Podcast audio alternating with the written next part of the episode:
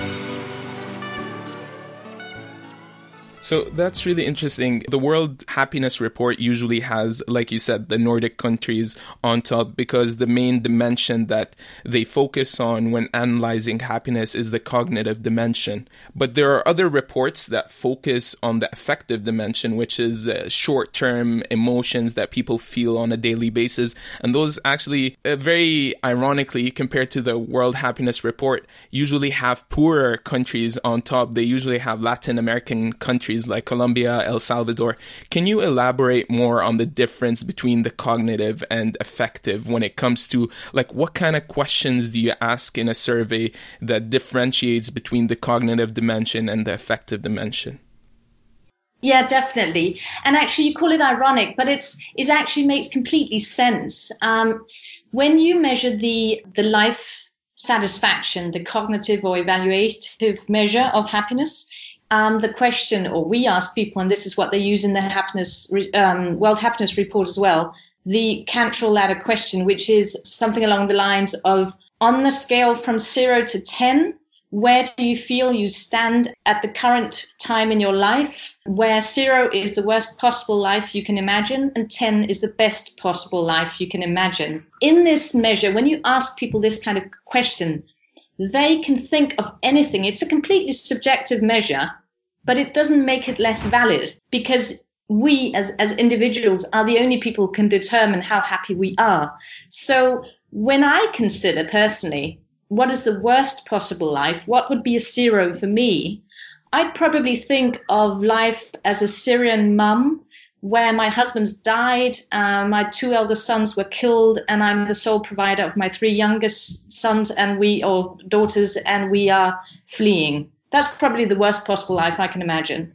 And then I have a, a perception of the best possible life as well. This might differ from person to person, but it's my subjective idea about where do I stand.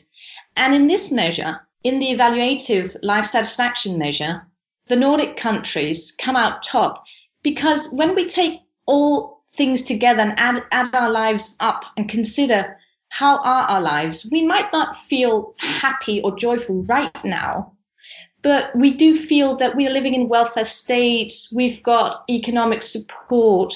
We've got, you know, we've we've got a stable base. We've got freedom. We've got safety. We don't have much corruption or hardly any.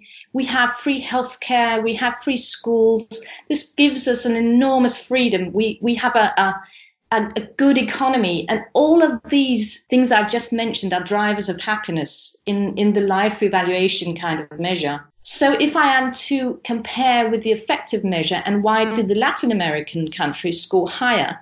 Well, it's because the affective measure is about how joyful do you feel? And the question that is usually asked in this sense, it could be done in different ways, but the question that's usually asked is about, I think they ask you about yesterday because mm-hmm. obviously today hasn't really happened yet. So they ask, how much did you laugh yesterday? How often did you feel joyful? And generally, how was your day? And that can differ completely from country to country. So if you'd ask a Finnish person, now the Finns are top of the rankings of the life satisfaction, have been for two years. Finns might not come across as very joyful people. They don't smile a lot, or maybe they joke, but they have a dry sense of humor anyway.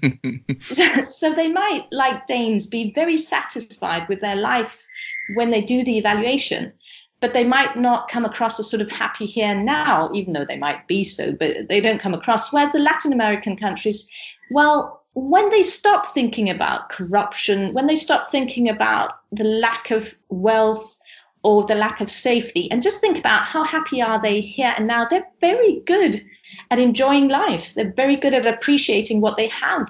Um, and i think this is why it makes complete sense that there's a difference between which countries come out top or which regions actually. I think one country that's especially interesting is costa rica because costa rica comes out top in both kind of rankings um, in the World Happiness Report, they actually this time they added an affective measure, and Costa Rica came out number four in the affective measure, but they came out number twelve in the life satisfaction as well.